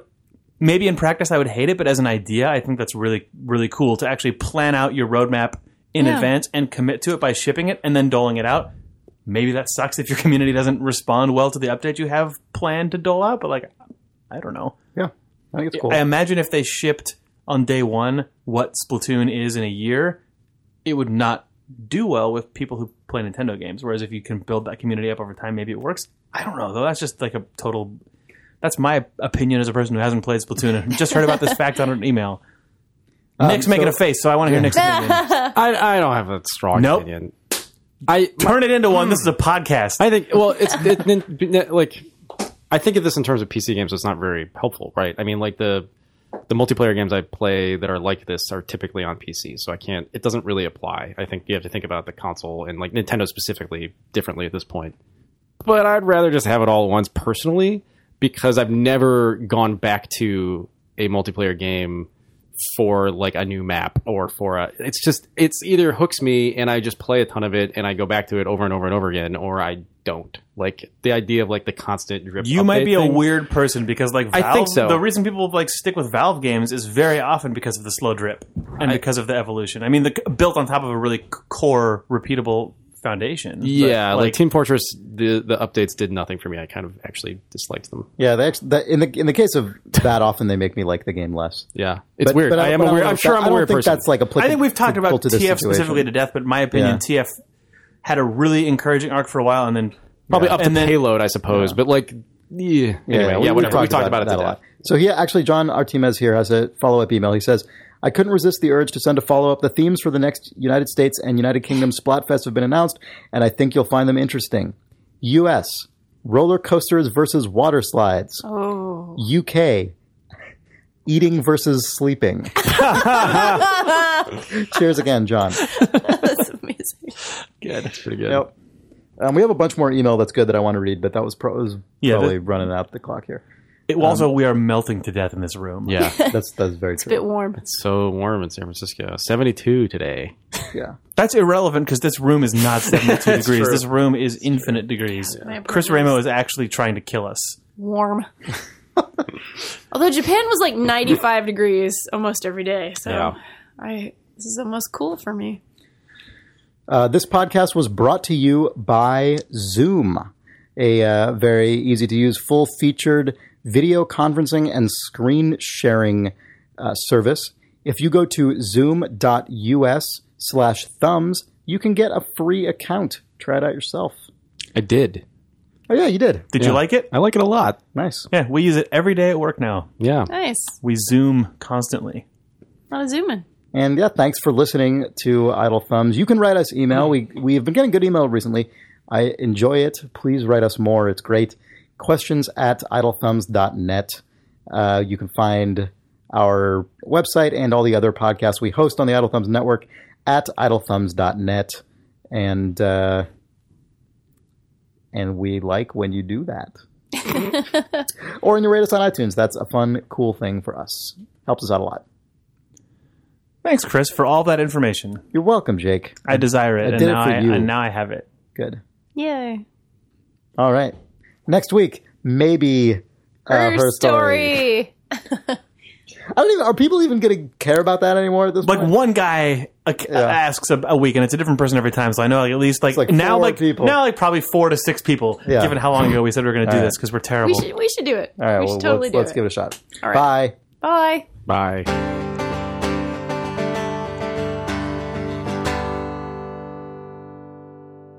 I'm not going to say bye.